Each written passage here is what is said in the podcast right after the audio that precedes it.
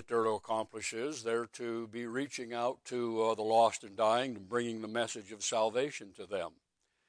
But there's something that uh, lies uh, a little deeper than that, at the very center, actually, of the missionary enterprise as we uh, see it uh, laid out for us in principle in the Word of God, and actually it becomes a model for uh, what we're supposed to be doing. And that is what we call the indigenous and autonomous principle of church planting. And so, uh, look there at your introduction. I'll put some, read some more things into uh, what you have there. you didn't get everything that I have here this morning because I tried to get everything that you have on one page, uh, both. But a missionary uh, must set some goals for his ministry. It's been written that a missionary's goal is simply to win souls to the Lord Jesus Christ in a New Testament church will automatically result. Well, with all due respect, that's not true.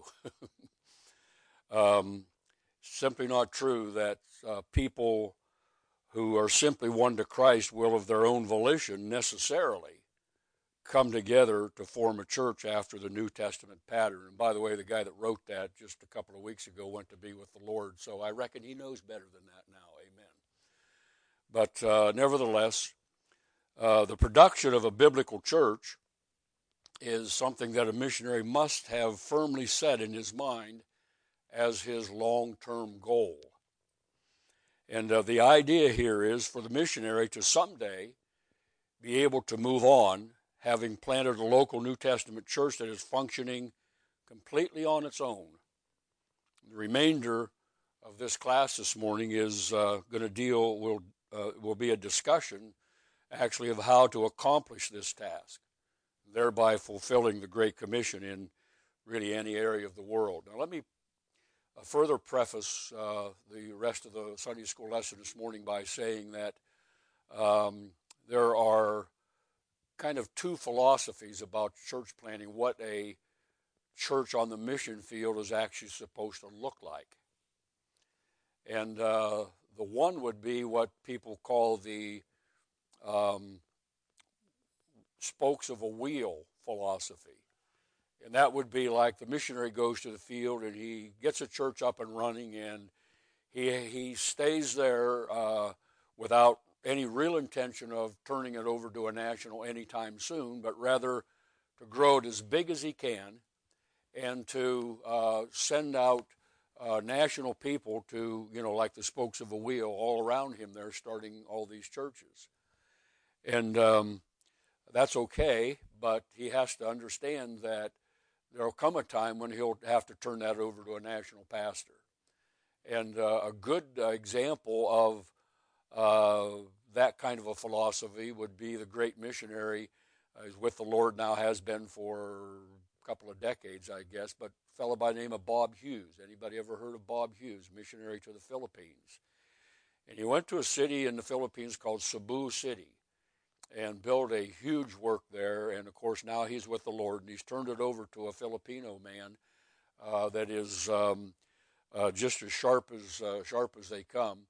Uh, earned doctorate degree and uh, doing a great work carrying on that church there. Um, the other philosophy would be my philosophy. By the way, I'm not beating up on people that believe that or that they practice that. Important thing is that eventually that church gets turned over to a national my philosophy would be more what is called the lily pad uh, philosophy. And that is uh, like the missionary's like a frog. He lands on, he parks himself on a lily pad, uh, establishes uh, an independent Baptist church, and brings it to an indigenous and autonomous uh, state, and then hops to another lily, lily, pad and does it all over again, continually uh, working himself out of a job, so to speak. And so let's talk a little bit about this, and um, let's notice first of all the mission defined, and uh, these will all start with um, D's here. But uh, this is just a note here that the broad term for a long range goal of a missionary is said to be the establishment of a national church. And uh, this is true, but a narrow explanation will serve our purposes better. And so this national church, it, it uh, in order to be a uh, really New Testament in that sense, it has to be two things. It has to be both indigenous and autonomous. Now, if you don't know what those terms are uh, actually mean, we're going to give you a definition of that as we go along. As a matter of fact, the uh, right here, number one, the term indigenous, definition of it is native or born in a country, produced naturally in a country or climate, not exotic. And that definition comes from Noah Webster's uh, Dictionary of 1828. And the idea there is that it, it's, it's something that occurs naturally. Now, that being said, there's uh, some, some, something about that that needs to be addressed. And to understand that better, let's, uh, let's put it in the realm of uh, animals or plant life. Uh, for instance, uh, there might be a, uh, we would say that um, well, let's see, we're here in North Carolina here. Um, we would say that the white oak tree is indigenous or is native to North Carolina. Uh, if we were to talk about the Australian pine, we would say not so much. Okay, obviously uh, imported from Australia, and it grows here and it can flourish here, but it's not indigenous. Okay, when um, the first Americans came here, they didn't find, presumably, didn't find any Australian pine. And so we could, uh, you know, repeat that over and over again with uh, animal life. We would say that the white-tailed deer is indigenous uh, to North Carolina. Uh, we would say uh, that the ibex is not indigenous to North Carolina. Okay, that somewhere in Asia, I suppose. But anyway, you get the point. You get the, the, the, uh, the idea there. And so for church to be indigenous, it means that uh, well, there's several things that go into it. One of the things that we should take a notice of, if we're going to be absolutely strict about the term indigenous and the definition of it, we would have to say that if a missionary is present planting this church, then technically it's not indigenous because it didn't occur naturally. Somebody had to do something from outside of that region, you see. But we're not going to be so technical here that we miss the point of what an indigenous church is. The second thing, so for purposes in this class, we will take the term to mean an ethnic people group or nation of people uh, that we are seeking to win. And so the missionary goes to the field and uh, is sort of like um, when when we went to went to the Arctic.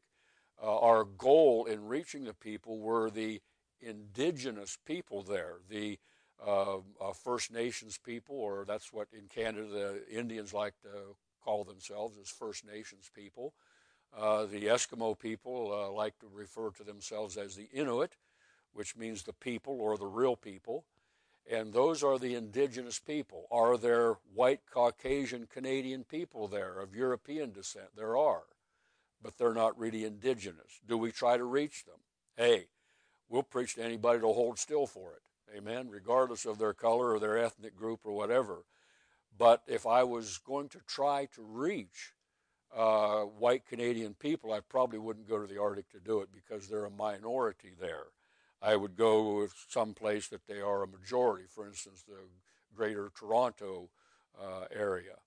And uh, so uh, the term indigenous, then, when we're talking about it, we're, we're, we're focusing on the people that live there originally and function there. That's their home, that's where they're born, and so forth. The term autonomous is somewhat related, but greatly different. Um, the definition would be undertaken or carried on without, notice this, without outside control, existing or capable of existing independently. That comes from Merriam Webster, Collegiate Dictionary. And um, those that have been through the uh, Bible Institute classes here that, that uh, you uh, had me, uh, that the church here had me teach, will remember this that there are three things that are necessary for a church to become or to be autonomous.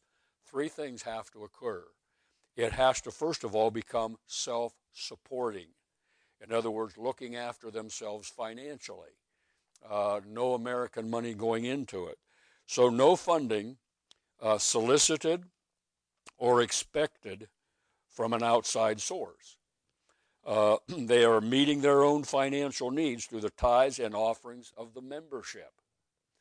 And so, the way that this ought to look and the way that a missionary is going to think about this when he gets to the field is he's going to look and see what kind of average income the people have that he's ministering to. If he's, for instance, in an African village and they do their tithing by chickens and rice and mango and different things like that, we would presume that it would be somewhat the same as in a uh, in, in, in an economy where they use money. In other words, ten families, their tithe ought to produce enough money for a pastor to be fully supported. Okay, do you understand that? We got that. All right, so it's a relatively uh, simple, uh, simple idea, but um, this suggests, of course, that the new believers will need to be taught to tithe and to give according to New Testament principles. Now, this is something that a great many missionaries miss. And the excuse that they use is our people are poor and they can't give. Nonsense. All believers, all New Testament Christians are expected to uh, give of their tithes. And by the way, don't be so foolish as to say or to think like many uh, many Christians think that tithing is only found in the Old Testament. That isn't true. That's an ignorant statement. Uh, you'll find, first of all, that Christ commended the Levites for tithing mint and rues. He said, "This is you, you ought to have done this, and not left the other things undone," is what he's saying there. And of course, there's the illustration in the New Testament of um, uh, Melchizedek uh, uh, receiving a tithe from Abraham. And so that's in the New Testament, even though it's, it's referring to an Old Testament passage. Christ uses that to bring us into, uh, bring it into focus that tithing is something that was instituted before the law, you know, and that it's something that God's people do from, you know, from the beginning up until, I suppose, until the rapture. And I don't know what will happen then when we're in heaven. But uh, the point is, nobody is exempt from that. It doesn't matter. Listen, if all of a, if all of a, um, if all that an African believer has is ten chickens, then he needs to be taught to give one chicken to the Lord. And it's just a principle that crosses all economic uh, uh, pictures, doesn't it? And so um, uh, the earlier, uh, um, I don't know whether you got this, I forget what I put on yours or not, this part, but the earlier that believers, national believers, are taught this in their spiritual lives, the better it is for them and for everything else. Somehow, either through the preaching or through one on one discipleship, they must learn to give. Giving is a part of Christianity. Um, it's uh, to not expect this. Now, listen carefully what I'm going to say here. To not expect this seems to be to be racist in nature. Now, you think about that. Because a man's skin is black or, uh, you know, somewhere uh, something other than white, does he draw a pass from tithing and from giving? And to not expect that is to, is to uh, deprive them of their own dignity. All right, so we that needs to be thought, and missionaries must understand that. Think if it's right for American churches to tithe and to give offerings to support missions, why would it be wrong to expect nationals to do the same? And so the idea of self supporting, if a missionary is going to produce a, an, an autonomous church, first of all, he has to produce a self supporting church. And the, the sooner that believers are taught that, I think that it needs to be taught in, you know, in our in discipleship classes or whatever, that there ought to be, you know, we all go through that, but everybody's afraid to talk about money. Well, the Lord wasn't afraid to talk about money. The Apostle Paul wasn't afraid to talk about money. Why are we so squeamish about that? Be- is it because somebody criticized a preacher in the past because he talked about money? I would suggest to you that that's probably the case.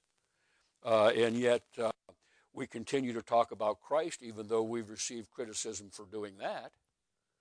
And so it's about the whole counsel of God that we're to be giving to these believers on, on foreign soils. The second thing that has to happen is if it's going to be an autonomous church, it has to be self governing. so, operating their church. And understand this that this is not the missionaries' church. It's not to be an American church, it's to be their church, um, according to the scriptures, as the Holy Spirit guides. It sounds quaint to say, we are not going to we are not going there to make Americans out of them. But in fact, it is very difficult to allow them to have a church that is both entirely biblical and culturally relative. Now, that's a term that a lot of missionaries and a lot of pastors are squeamish about using. And it gets into the area of what is called contextualization. And yet, and let me just say this this may be, you may not even be interested in this or you may not get it, but the point is this that when somebody, eh, you know, I get a call actually from a, or a, I guess it was an email from a pastor in Pennsylvania, and he's asking about the ministry of All Points Baptist Mission. And he says, Do your missionaries contextualize the scriptures? Well, the first question I have to ask is, What does that mean? What do you mean by that? If you're meaning, do I change the words of Scripture to fit the culture? The answer is no. If by that you mean, do I preach the Scriptures as they are and then explain what the scriptures mean, then the answer is yes.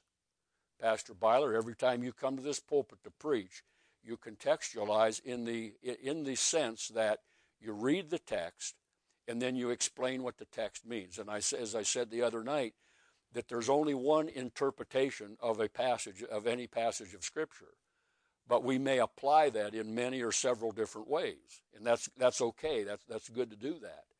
But the point is that that the message, if I'm when I'm preaching it on uh, to, to national national people somewhere on the mission field, the message has to make sense to them.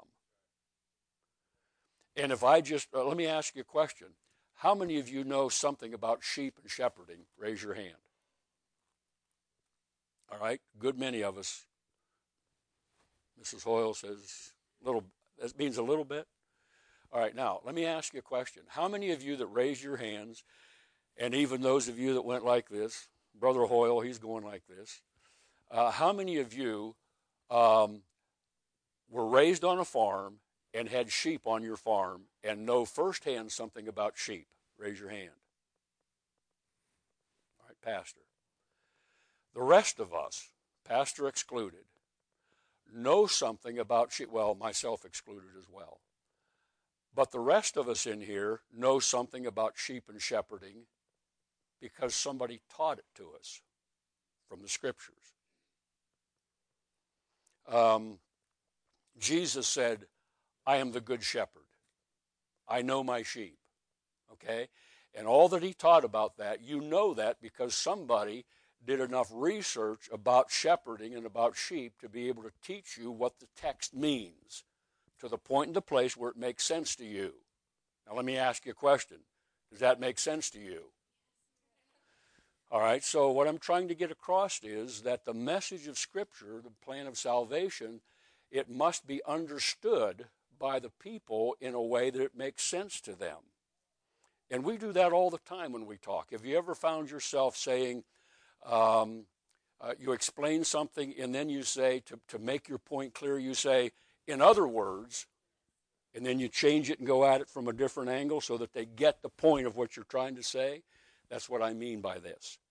And so um, uh, it has to it has to be biblical. Enti- the, the message has to be entire, entirely biblical. We don't change the words of Scripture, but we have to explain it in such a way that it is culturally relative.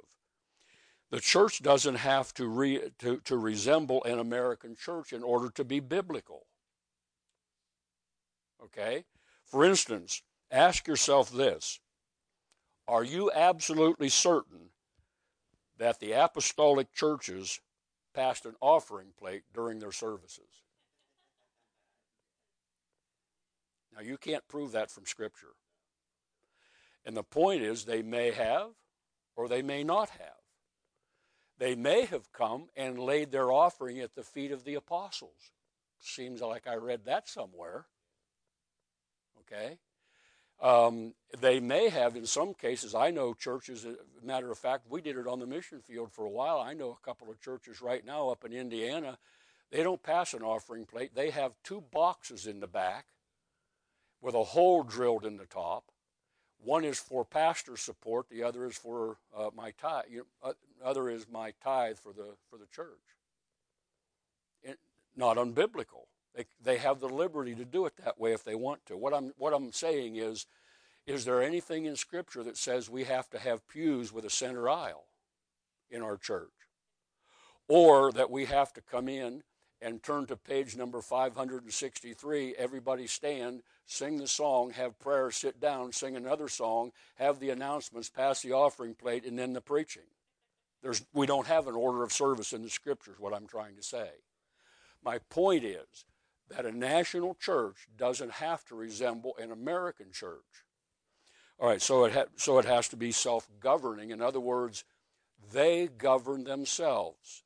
There's nobody from the outside. At some point, when this church is turned over, there's nobody from the outside telling them how they have to do things.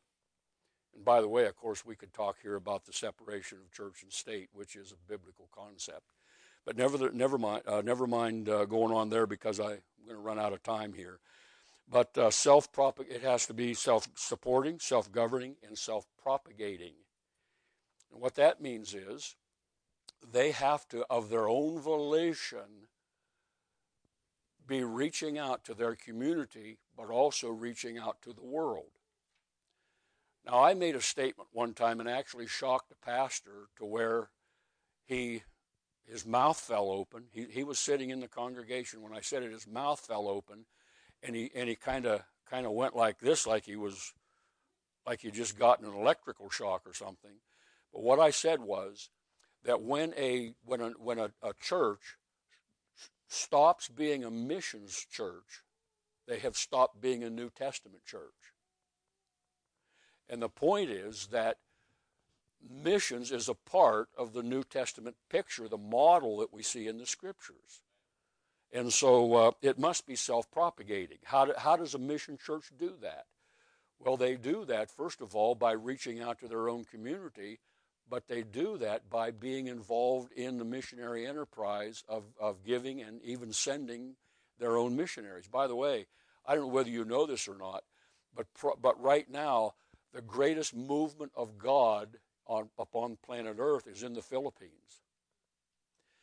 And they are, of their own volition, sending, uh, sending missionaries out of their churches uh, around the world. And by the way, I'm not big, just in case you wonder about my philosophy, I'm not big on these uh, Asian missionaries that come over here and get their schooling and raise American money to go back to, to go back to the Philippines. Because those people have the wherewithal to do it themselves right there in the Philippines and with their economy. And they are doing it. Missionaries to China, missionaries to Cambodia, and so on and so forth. It goes on and on. So, so autonomous. They have to be self-supporting. They have to be self-governing. They have to be self-propagating. All right. So then, uh, so that's the mission defined. Secondly, the mission demonstrated. And uh, here we go to the scriptures because we see Paul's first missionary journey.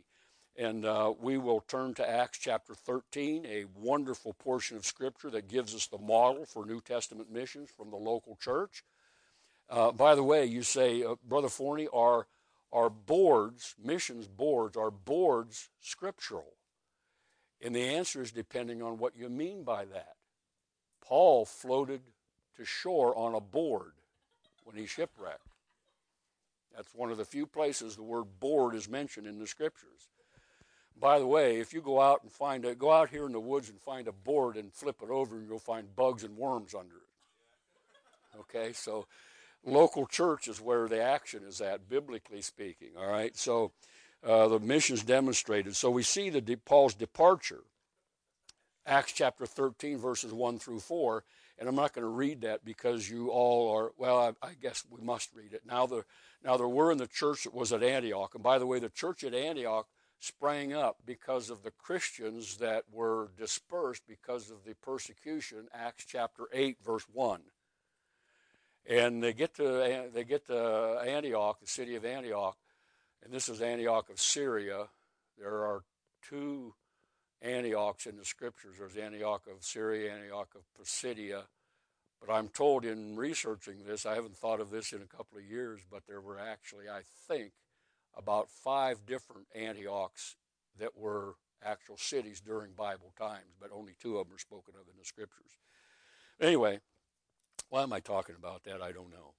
Uh, in the church at Antioch, certain prophets, teachers, as Barnabas and Simeon, that is called Niger, and Lucius of Cyrene, and Manaen, which had been brought up with Herod the Tetrarch, and Saul, as they ministered to the Lord and uh, fasted, the Holy Ghost said, Separate me, Barnabas and Saul, for the work whereunto I have called them.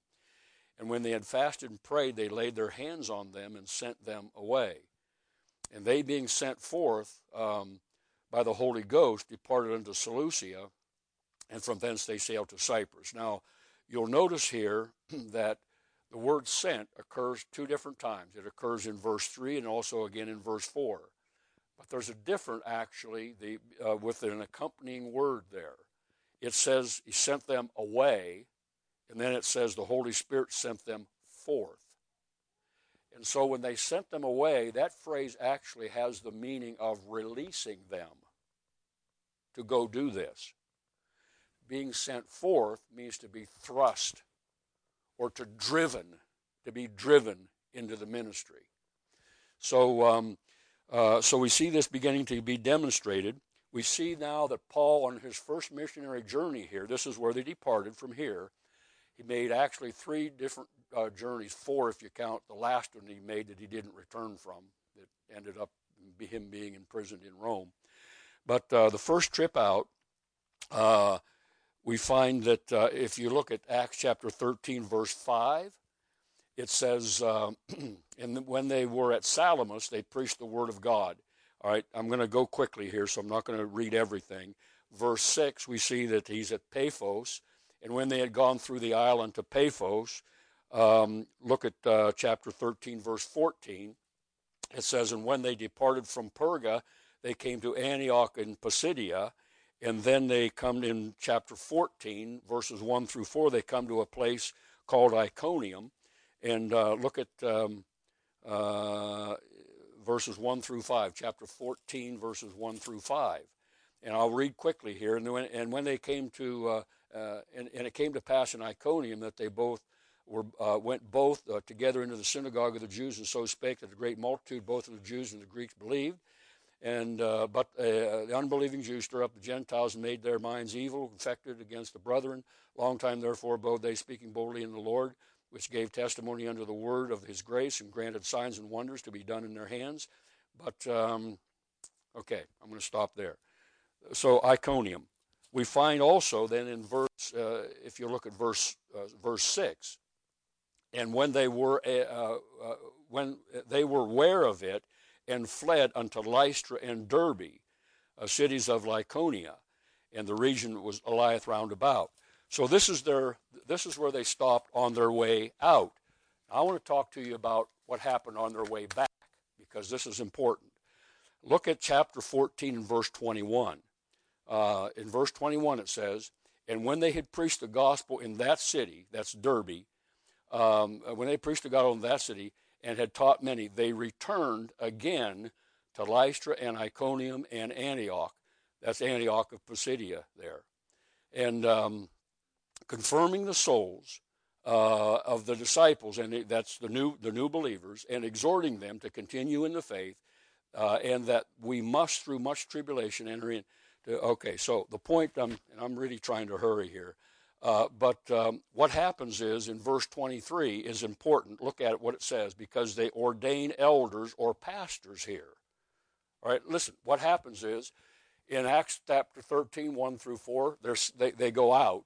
They go to all these different cities. They get to the end of, uh, uh, I don't know whether they ran out of money or what, but they turn around and come back, and on their way back, they confirm the souls, but they ordain elders or pastors. Look at what it says, verse 23. And when they had ordained, elder, ordained them elders in every church and had prayed with fasting, they communed, uh, uh commended them to the Lord of whom they uh, believed. And so the idea here in let me just cut to the chase here. They end up back home again in Acts 14 verses uh, verse 26 and they uh, report back to their home church on their activities. Look down at the verse uh, uh 26 and 27.